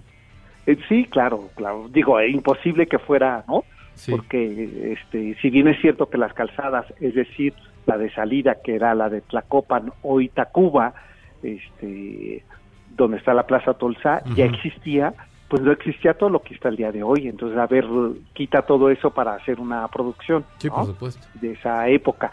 Pero yo creo que nos invita a eso, a una reflexión sobre eh, lo que ocurrió hace 500 años, pero que es el resultado de lo que hoy día nosotros somos de entrada eh, el idioma que estamos hablando. Oye, Sergio, y, te- y yo tengo una duda, ahora sí que histórica. En algún lado escuché que Hernán Cortés también tuvo una hija con Tecuishpo, que era la hija de Moctezuma. No, no, ¿Es no, cierto no, o es mentira? Mira, este, a ver, más allá de que sea verdad o mentira, lo que sí es un hecho es que eh, la frase puede sonar muy fuerte, ¿eh? Sí, sí. pero así lo dicen los historiadores. Eh, es tomada la fuerza, La viola. sí, lo dijiste tú, ¿eh? Sí, sí, sí. Este, la palabra no existía, pues, ¿no? En ese momento, pero la crónica de la época dice, eh, este, Hernán Cortés toma a la fuerza para de una vez por todas entiende al pueblo, el pueblo mexica que ha sido conquistado. Que independientemente Toma del... a Tepozco, que es la hija de Moctezuma, para qui- quienes nos están escuchando. Es que es como, aparte, digo, independientemente, es el fetiche que tenía este hombre con Moctezuma, ¿no? También. Como de alguna forma, como sublimar el fetiche que Pues tenía ese- claro, es el gran símbolo de no hay no, no hay prueba, no hay marcha atrás, los hemos conquistado, ¿no? Y Qué duro. ¿Y todavía quieren que los queramos? No es cierto. Perdóname. Perdona, Checo, Sergio, Bueno, a ver, eh, ubiquemos el- la época, pues, ¿no? Sí. O sea, ubiquemos el, el momento que todo, además, eh, Cortés no es un hombre educado. Sí, no. Eh, es como Pedro de Alvarado. eh, creo que el más educado es Gonzalo de Sandoval y Cristóbal de Olís. Sí. Eh, y bueno, y por supuesto Bernal Díaz del Castillo. ¿no? Sí. Pero fuera de todos ellos, todos son unos bárbaros. Incluso el propio eh, Jicoteca, ¿no? Hijo. Sí, sí, sí. Este, o sea, ese es el contexto y la manera simbólica, como bien lo, lo dice Checo, es eh, tomando a la fuerza al linaje de Moctezuma, que es su hija, ¿no? Y quien después es bautizada como Isabel de Moctezuma. Sí. Y que, y que sí es terrible esa, esa escena. O sea, digo, no, en esta primera temporada no lo vemos, pero vemos esta descalificación a la hija. ¿no? Claro. Claro, ya te- o sea, ya te, te, somet- te sometí como pueblo, te someto a tu familia igual. Que se supone que también Moctezuma le encarga a los hijos. Se- de los Sí. 19 se mueren 15 y quedan 4 y 2 se mueren de una enfermedad ahí. De viruela. De viruela. Y, y quedan eh, Tecuishpo y uno más. Los, los que se quedan son los malogrados. Los, los... No, mi Exacto. Tecuishpo que esté infeliz. Eh, porque, de- porque además hay algo terrible, ¿no? Es la resistencia eh, poco fuerte, ¿no? Que, Sí. que hace tanto Cuitlagua como Cuauhtémoc. Incluso entre ellos hay un conflicto que lo podemos ver en, en uno de los capítulos, ¿no? Donde sí. dice no. eh, por eso es que les digo, y, y cuando hacían esa pregunta, ¿por qué hay que verla? Para no decir esas barbaridades. Porque si, eh, si vemos y si leemos los documentos, ¿no? Hay, eh, hay un mexica que se autoelige, desconociendo a su propio hermano con el linaje directo que le tocaba heredar el trono, ¿no? Y que dicen, anay, eh, tengo que ser yo, ¿no? Y este y ese es eh, Cuauhtémoc frente a Cuitlagua y Cuitlagua frente a Cuauhtémoc. Entonces, bueno, la invitación está ahí, pues, Ok. ¿no? Y, y espero que sea pretexto para, insisto, seguir reflexionando, so- porque no se acaba aquí, ¿eh? no solamente la serie, sino la conmemoración. este, es de 1519 al 21, es decir, todavía tenemos dos años para seguirnos preguntando sobre, sobre esto. Sergio Almazán, y ya si la neta, la neta, la neta, ya si que te dijera Amazon, ah, ten todo mi dinero, Sergio, ten todo Ponle mi dinero, ponle aguacate. ¿Qué recrearías tú? ¿Qué, qué, qué, qué episodio, qué ciudad o qué recrearías tú si ya si te dijeran, ten, Sergio, todo mi dinero? Ah, pues hay que hay que recrear la, la fundación de, de Morelia, la de Querétaro, porque son epicentros fundamentales para después de la conquista. ¿Qué recrearía eh, la villa de Coyoacán? Ay, sí. O sea, cuando se tienen que refugiar ahí para Claro. hacer la capital Ujú. novohispana, eso, o sea, está la casa de la casa roja, la casa que habitó este eh, Malin Sin Ujú. y y está ahí muy dañada por el sismo del 17, pero ahí eh, filmaría porque ahí ahí es donde nace el primer hijo del mestizaje, entonces esa zona lo recrearía. Si a mí me dieron la oportunidad, si me dijeron, Así de aquí ya. está, como bien dices, aquí está, a ver, ándale, ándale, ponte Haz lo que quieras. Quieras. aguacate, como nosotros toda- hoy. Exacto, sí, haría toda esa recreación, porque caminarlo todavía al día de hoy, o sea, están los restos de lo que fue el río de la Magdalena, que era el agua sí. que surgía ahí, está la Casa Roja, este, donde dicen, que por cierto quiero desmentir, cuando dicen, hay las casas de Cortés, este, donde ahora es un restaurante, no, nunca fueron las casas de Cortés, eran las caballerizas. Este, pero recrear todo ese primer cuadro de la villa de Coyoacán, pues me parecería fascinante hacerlo. ¿eh? Claro. Pues Sergio, mil gracias, mil gracias. Pues a ver cuándo te das una vuelta por, por acá, por la cabina y pues descansa de la fil, que sé que estuviste ahí muy ocupado.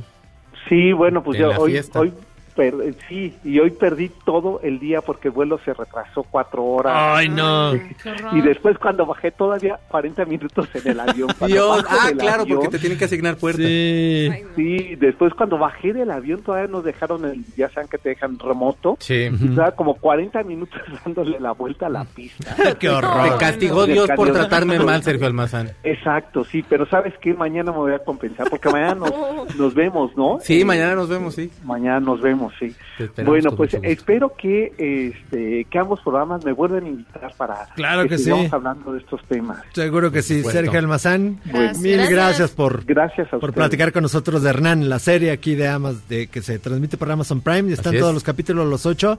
Si no los han visto, pues véanlos en vacaciones, es un buen Sí, pretexto. aprovechen. O sea, geniales.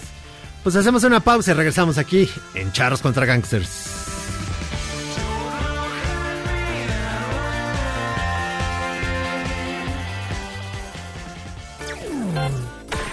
Charros contra Gangsters es la suma absoluta y universal de la cultura, la información y el entretenimiento. ¡Ja! No es cierto, pero siempre quise hacer una cortinilla igual a las de otras estaciones. ¡Regresamos! Este podcast lo escuchas en exclusiva por Himalaya. Si sientes feo cuando me voy, ¿qué sientes cuando... Regresamos a Charros contra Gangsters?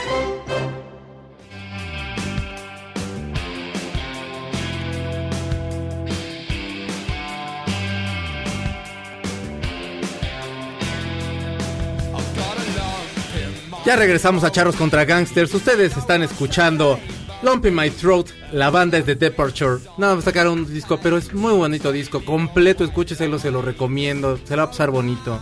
Y también tenemos el día de hoy a Judith. ¿Judith India? Inda, perdón. Juan y la muerte es la obra de teatro que nos vienes a hablar. Está en el teatro Sergio Magaña. ¿Por- ¿Podrías platicarnos un poquito al respecto? Bienvenida. Hola. Hola, ¿cómo estás? Muy bien. Bienvenida. gracias. Muchísimas gracias. Eh, Juan y la muerte es una obra, como dice el título, habla sobre la muerte Sí. y es para está enfocada más hacia las jóvenes audiencias, en específico a los niños. Mm. Y es para hablar sobre la muerte, abrir el tema de una manera mucho más abierta y directa de la muerte con los niños. Pero no solo la muerte, sino quiere evitar la muerte por ahí el personaje. me Sí, parece. claro. Ay, eso Lo no que pasa puede. es que Juan y la muerte es un cuento sajón que habla sobre un niño que se encuentra con la muerte porque va por su mamá y le, juega ahí unas tretas y lo- la encierra, ¿no? Y aquí lo que estamos haciendo es que, bueno, César Chagoya, que es el director y el dramaturgo, hace una adaptación a la cosmovisión purépecha, de, de- o sea, en Michoacán, se la, la situamos en, en el lago de Pátzcuaro, ¿no? En las islas que están por ahí. Y Juan está con su mamá, que Juan tiene es un niño como de alrededor de 12 años, y su mamá está muy enferma. Y el doctor le dice que pues que pues, pues, que se prepare porque pues viene lo que tiene que venir.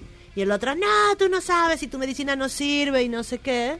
Y entonces este se va por el lago y se encuentra la muerte. Más bien la muerte lo encuentra a él porque le pide la dirección para llegar a una casa que no encuentra.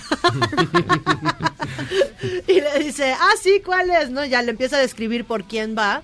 Y él deduce, viene por mi mamá. ¿Y quién eres? Dice, no, pues soy la muerte, ¿no? Y el otro, ¿cómo?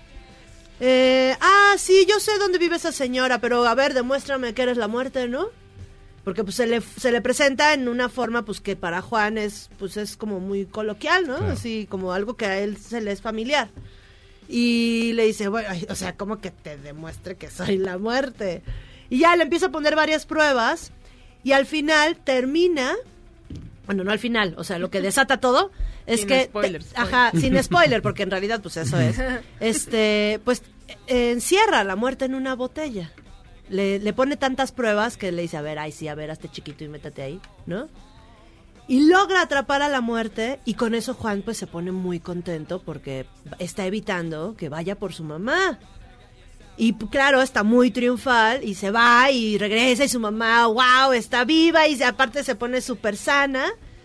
Pero empieza todas Ay, las no sé. consecuencias, ¿no? Dios. Suena como una cosa Sí. muy rara ahí.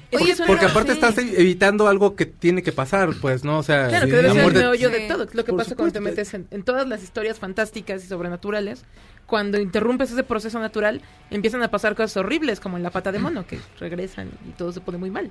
Claro, porque aquí, claro, lo que Juan piensa es algo muy inmediato. Mi mamá, Sí, por supuesto. ¿no? Encierro la muerte y no le vas a hacer daño ni a mi mamá ni a nadie en este pueblo. Cri, cri, cri. Sí, así. claro. Como que, ¿qué pasa? O sea, es un cuento, porque aparte está contado así como un cuento. No es en el cuento de, ay, miren niñas, porque no. O sea, realmente es un cuento, se los estamos contando así, se muestra, la mamá está enferma, o sea, ves la cotidiano ahí, es, o sea, pasa, esta, es una forma muy onírica también de decirlo, pero directa, ¿no? Está enferma, se va a morir Claro. Se encuentra la muerte así como que, ah, pues te estoy viendo a ti, pues ah, pues me encontré la muerte, ah, a ver. Entonces, todo es una convención que estamos jugando a la convención, va, así se pasa en la obra. Llega a su casa y claro, su mamá está bien. Pero empiezan las consecuencias de que pues no exista la muerte, Sí, sí, sí. ¿no? Porque claro, ¿qué- ¿en qué piensas tú, por ejemplo, cuando dices, a ver, pues no, no hay muerte, ¿qué pasa? Es que es, es como el- un proceso lógico, ¿no? O sea, obviamente, te- si vas a trascender, si, si- si supongamos que te mueres y trasciendes o alguna cosa, o te mueres y de pronto ya nada más te- eres comida terrenal, pues ya. Pero es un proceso, pues. Sí, pero por ejemplo, el día de hoy que tú, pon tú que encierran la muerte, ¿no? Ah. Así, se fue de vacaciones, ¿qué pasa? Ay, no, qué aburrido vivir tanto tiempo. Pero eso es en cuanto a la gente. ¿Qué Ay, pasa no, con las demás cosas? Se acaban los recursos también. Claro, Claro, sí. somos un chorro. No, sí, no se acaban. interrumpe el recurso de- Claro, digo, no el se acaban. Nunca Crecen, mueren. evolucionan. ¿Qué comes? Pues sí. Oye, y... ¿Qué haces? O sea, los insectos, o sea, hay, to- hay de todo, mucho. Pero hay tanto de todo que no puedes comer nada. Claro, y porque- esa es la sí. consecuencia que empieza a ocurrir en este en, en el cuento, ¿no? Y entonces Juan se empieza a dar cuenta, toda la gente se empieza a dar cuenta que algo está sucediendo que está fuera de lo natural, o sea, de lo normal. Algo algo sucedió que esto se está volteando patas para arriba. Claro. Juan empieza justo a reflexionar y, y tú como público junto con él a decir, pues claro, y ahí es y, y de eso trata la obra, ¿no? De, de, de una forma muy directa, lúdica también, muy onírica igual, de, de ponernos a reflexionar qué pasaría si, si la muerte se acaba, ¿no? Y ahí, ahí es donde tiene que tomar Juan una decisión. ¿Y los niños cómo toman esto? es o sea, de alguna forma. ¿cómo? O Yo sea, también iba a preguntar hay eso. como, o sea, los estás enfrentando ante un tema que a lo mejor los, los papás no, no hayan forma, ¿no? De, bueno, mira, mi hijo, de Justo- pronto la vida acaba. Justo no es sé. eso. Es justo hacer eso. ¿no? Justo Porque es si hacer no- eso, porque fíjate, nosotros que somos adultos, mira Mm. cómo nos pone el tema. Así Claro. como, Sí. "Eh, Esto es un cuento, Sí, es un cuento que se habla así a los niños y de verdad que la- a los niños les pasa mucho más directo que a Mm. nosotros. Y, el, y la bronca que nosotros estamos viendo y que bueno, es fue lo que se planteó desde que se empezó a, a probar como el montaje, con la poética del montaje, con la idea del cómo se iba a trabajar, era justo con esta premisa. Vamos a hablar directo de la muerte. Y hasta nosotros dijimos, ay, no será como muy fuerte Claro, para los niños. sí. Y todos dijimos, no, porque es hablar directo y decir, pues sí, sí, nos todos nos va a ocurrir. Es algo, es, es verlo como eso, es un proceso natural. Claro, porque es si una no parte de la vida. Y que si nosotros no abrimos el tema hacia nuestros niños, cuando somos adultos tenemos muchas broncas porque no podemos hablar las cosas de manera directa y, y ver las cosas realmente como un proceso y un ciclo. Claro. Todo lo que empieza tiene Se hace que como terminar. tabú, ¿no? De alguna Exacto, forma. se vuelve como un Es un tabú y entonces no hablarles de manera indirecta como en estas obras que digo, también eh, son formas y son poéticas y son maneras de plantear los, los temas, ¿no? Pero no decir este se fue a dormir. Ah, no, sí, bueno, No, porque. sí, Sí, porque al final, o sea, sí, el es la excusa para- esa sobreprotección se puede convertir en algo muy negativo porque al niño de todas formas va a preguntar dónde está su abuelo. No, genera miedo también, ¿no? Como el miedo. Exacto. que- Al de qué, pa- qué pasa después, pues es, pasa esto, porque no se habla y no lo hablamos ni siquiera entre nosotros. Ahora, yo sí, yo como actriz sí es algo que yo preguntaba y me preguntaba en el montaje y, y en general, porque aparte soy madre, ¿no? Eh, sí decía, ¿por qué no hablamos de este tema? En un país, en este nuestro país, en el que estamos constantemente rodeados con este tema, que nuestros hijos lo escuchan, se habla, hable- sabemos que está ocurriendo todo esto por, y, y no hablamos del tema. Y del Es- cual es la que- sociedad según no tenemos miedo a la muerte. ¿no? Ay, O sea, es el, Sí, el estamos cliché de, ah, no, el- nos reímos de la muerte, ja, ja, ja". pero no nos gusta hablar, tienes no toda nos la gusta razón, no hablar nos gusta de hablar. ello. Y esta es una invitación de una forma muy, este... Te digo que es muy onírica. Sí. La verdad pasa, es muy bonita la obra, ¿no? O sea, uno la ve y, ah, no, es muy bonita. Pero sí habla y, y, y- y es justo, es, vamos a poner el tema. Aquí está, el- este es el tema, papás e hijos. Hablemos. Y ahora, eh, supongo que debe de haber niños en la audiencia o debe de haber ahorita gente radio escucha que nos que está en una situación similar a la de Juan, ¿no? Ajá. Vamos a pensar que algún, alguien de su familia pues está muy enfermo. O sea, sí conviene ir a ver la obra y sobre Sí. todo ellos, es una cosa que les Sí, va a por supuesto, porque ves las dos partes, o sea, ves la parte de la de Juan y también ves la parte de la mamá y ves la parte de todo mundo que claro, es, es tomar cada quien su decisión desde su propia perspectiva, desde donde mam- la mamá se sienta con Juan a reflexionar, ¿qué onda? O sea, esto, la vida tiene que seguir, esto no puede seguir así, esto, esto lo estamos pensando nada más por nosotros, pero... O sea, digamos que entonces Esto. podría acabar la función y ya es un poco más fácil para los papás poder abordar el tema. O para el mismo niño en una de estas puede hacer una pregunta y que el papá ya o los, Sí, ya de alguna forma sí, pueda muchas abordar. veces para los niños es hasta más sencillo Es más acercarse a sencillo. esos temas Claro. porque no traen todo ese No prejuicio. están viciados de todo lo que... Sí, que uno en el de, y ahorita ya estamos conflictos, ah, ¿por qué voy a hablar ¿Por sobre esto? Pero aparte es eso, los niños preguntan y contestas desde lo que te preguntan y se acabó. Sí, por supuesto. No, no Uno es el que se complica. No, fíjate, porque entonces va a pasar y que no, no, no contestes más de lo que te están preguntando. Es una pregunta simple, es una respuesta simple. No, la complicación es cuando se fue a dormir y luego el niño y, y ¿Y si se qué fue a no se dormir, despierta? ¿por qué no despierta? despierta. ¿Y dónde Ah, está? es que como se fue a dormir y no despierta, lo que pasa es que ella está aquí pero no está aquí, pero está no sé. Entonces te empiezas a meter en un berenjenal que al final pues tienes que terminar hablando directamente de qué es lo que está ocurriendo inclu- e incluso hablar sobre mi miedo, ¿no? Claro, claro. O sea, es, es una invitación para también empezar a tener una inteligencia emocional. Como padres, como hijos, como sociedad, ¿no? Digo, ya es muy así. Pero sí es empezar a hablar sobre estos temas que normalmente no hablamos. Y de verdad, la, la verdad es que está, está contada, ta- está contada de manera tan, que sí es digerible, que es, es aparte muy bonita, tiene una- un tema musical que nos va acompañando durante toda la obra, como en cuestión musical, de canto, ¿no? En todo, que también lo hace así como que ah, lo, lo vas y lo vas respirando y lo vas sacando, ¿no? Y te digo, la forma del equipo que se ha formado, bueno, este Cortejo Producciones que siempre también está todo el tiempo sacándose este tipo de producciones para jóvenes audiencias, de siempre apelando a la inteligencia emocional, y a la inteligencia de los de los chavos y de los niños. Esta es una de sus nuevas puestas que pues ahí está, estamos en el Sergio Magaña. Todos los sábados y domingos nos quedan cuatro funciones a la una de la tarde, que aparte es un teatro precioso. Es un, eh, de verdad es un teatro súper bonito. Tiene unos murales. De, bueno, unos, ahí, está ujú. súper bonito el teatro, es, tiene, es muy fácil acceso. ¿Cómo llegas al Llegas, mira, tienes el metro San Cosme, creo que es el más cercano. Estamos en la, en la Riviera, sí, ¿no? En la Ribera de San Cosme. Sí, está, estamos ahí en, en- en la calle de Sor Juana. Mm. Y este y está es de muy fácil acceso, la verdad, ¿eh? Estás muy están cerca de insurgentes también. Estás entre insurgentes y circuito. Circuito. ¿no? ¿Y los horarios de...? Es a la una de la tarde, sábados y domingos, en el Teatro Sergio Magaña. Es una dirección y dramaturgia de César Chagoya. Eh, los actores son eh, Ivonne Márquez, em, Luis Miguel, este Jorge Viñas, Judith Inda. Ya que para que no se me vaya nadie. También yo. Una producción de, ese- de, bueno, de Cortejo Producciones con Eloy Hernández y todo su equipo de producción, ¿no? Estamos platicando con Judith Inda de la película Juan y la Muerte. ¿Y por qué Purépecha? ¿Por qué la adaptaron a, a- a- Porque el dramaturgo es de allá. a esta leyenda? Ah, ok. Es muy lógica. Sí, tiene Entonces todo lo el tiene muy sentido. Por eso. fresco, ¿no?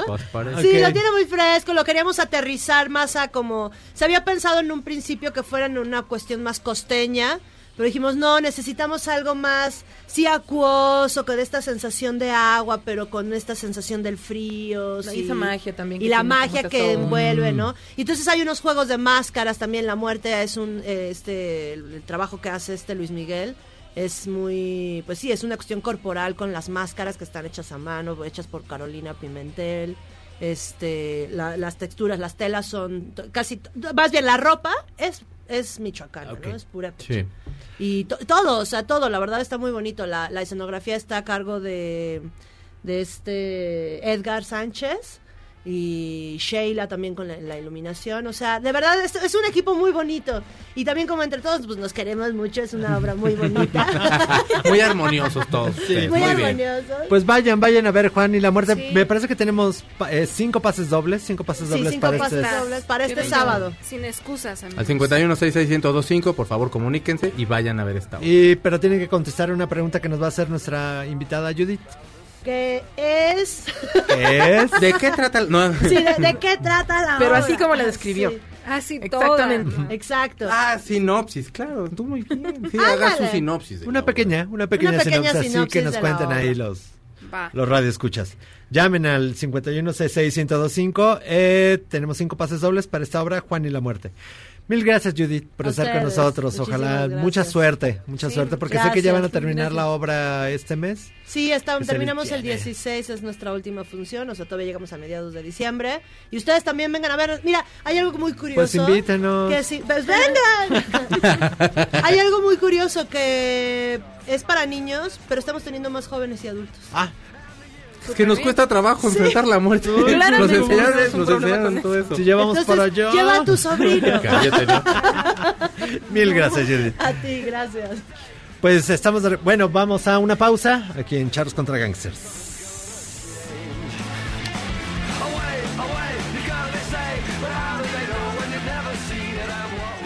¿Quieres salvarte del reggaetón? ¿Y esos sonidos que solo te hacen pensar en Omar Chaparro como un buen actor? Charros contra Gangsters regresa después de un corte, solo con la mejor música para una debida sinapsis. Este podcast lo escuchas en exclusiva por Himalaya. Después del corte, somos más políticamente correctos. Todas y todos estamos de vuelta en Charros contra Gangsters.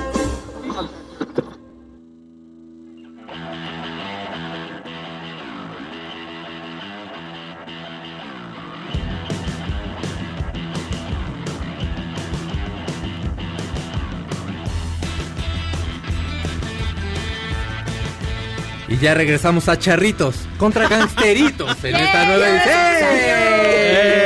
¿Qué- Se les va a acabar. acabar? Sí, ya- No, nuestra anarquía se acaba. No, no. Ya, ya que ya se nos va a acabar el Vamos 20 aquí. eh, pero nos llegaron muchos más mensajes a través de WhatsApp. Síganos mandando mensajes. Alfonso Gutiérrez nos pide un saludo porque va rumbo a Ciudad Azteca. Ay, hermano, ojalá ya hayas llegado. No, lo mandó desde como las 7, pero Sí, yo pobre, creo que todavía no que llegas, así que esperemos No, que estés cerca. Alejandro Pérez nos dice, qué gusto que gente fresca y tan inteligente hagan el mejor programa de la Ah, radio. Gracias, Muchísimas gracias. gracias. Y yo creo que los dos titulares están celebrando el tiempo de apareamiento de las víboras y decidieron imitar el rito completo. Algo así. Agarrarlas a besos. Ajá. Eh, Julio nos dice que de seguro Jairo y Miyagi están en reunión de planeación estratégica 2020. Por No supuesto. creo. Porque, este programa lo planeamos con muchísimo. ¿Tú Ya, llevamos como por julio, ¿no? Más o menos Sí, la no, ya tenemos llenos los programas hasta O sea, agosto. todo lo que va a pasar. Imagínate a Miyagi diciendo, vamos a planear el siguiente programa. Y Jairo, no, no, no, sí, no, No, es que sí, vamos, anda, lo hacemos desde el no, 60 ándale, no. anima, ya, ya, ahí ya bailó. Pepe Solís nos dice que en su trabajo cobraron la fiesta de fin de año. Qué infelices. 500 pesos por choya y para que dieran una taquiza. No manches. Y tacos seguramente de los obligaron.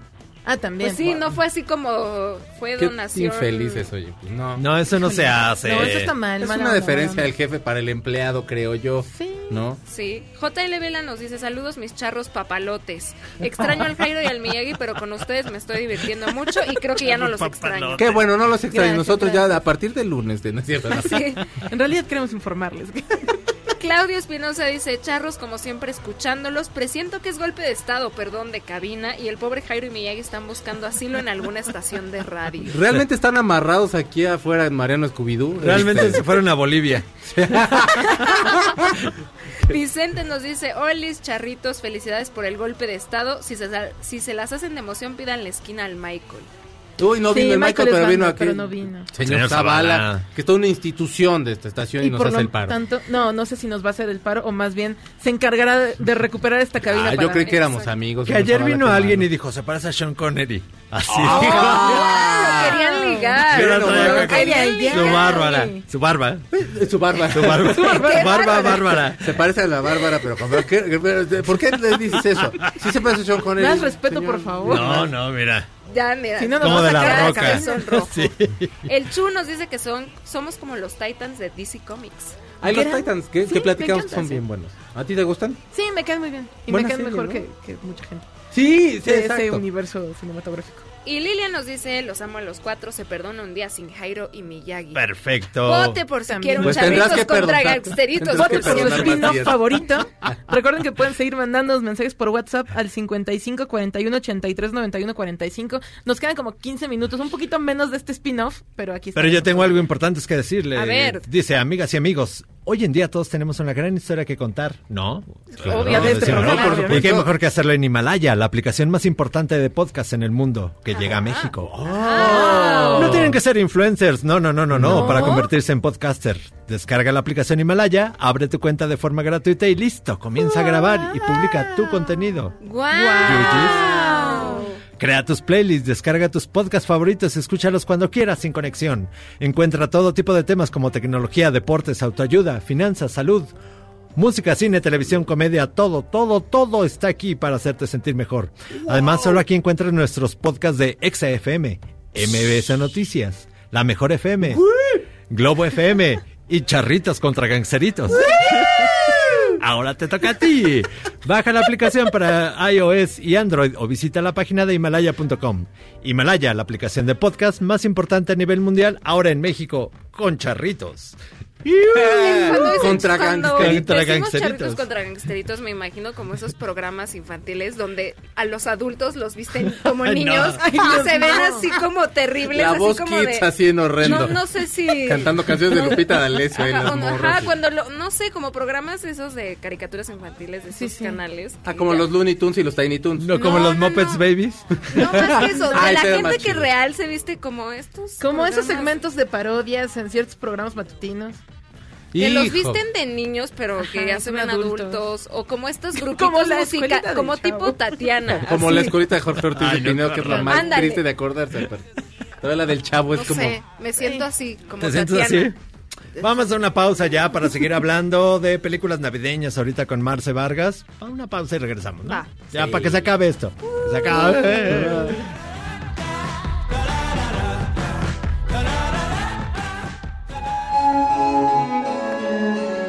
El 4 de diciembre de 1860 se promulga la Ley de Libertad de Cultos en México. Esta ley, expedida casi al finalizar la Guerra de Reforma, señala en su primer artículo que las leyes protegen el ejercicio de los cultos en el país como expresión de la libertad religiosa. Juárez, quien expidió esta ley, afirma que la libertad religiosa es un derecho natural del hombre y por ello no tiene ni puede tener más límites que el derecho de terceros y las exigencias del orden público. Sin duda, es una ley clave que al final benefició a todos, ateos, agnósticos, pero también a quienes practican una religión. Lo triste es que actualmente hay países muy ricos que todavía no se han dado por enterados. Por ejemplo, Arabia Saudita, con quien México, dicho sea de paso, tiene relaciones, no reconoce el derecho de libertad de culto en su país. Es más, un saudita no puede cambiarse de religión porque eso se considera un delito, al menos mientras esté viviendo en aquel reino. Es un poco triste.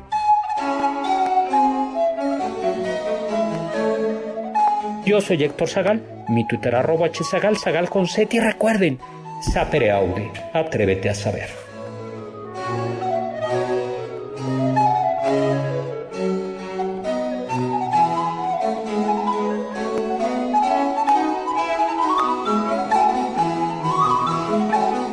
¿Eres un chavo ruco en proceso de actualización?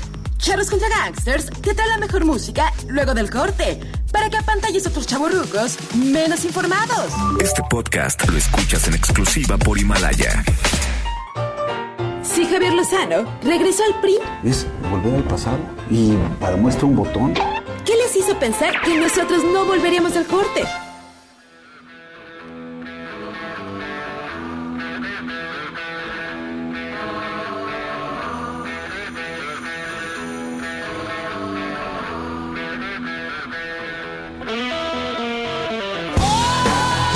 Regresamos a Charritos contra Gangsteritos en este último bloque de este programa fugaz.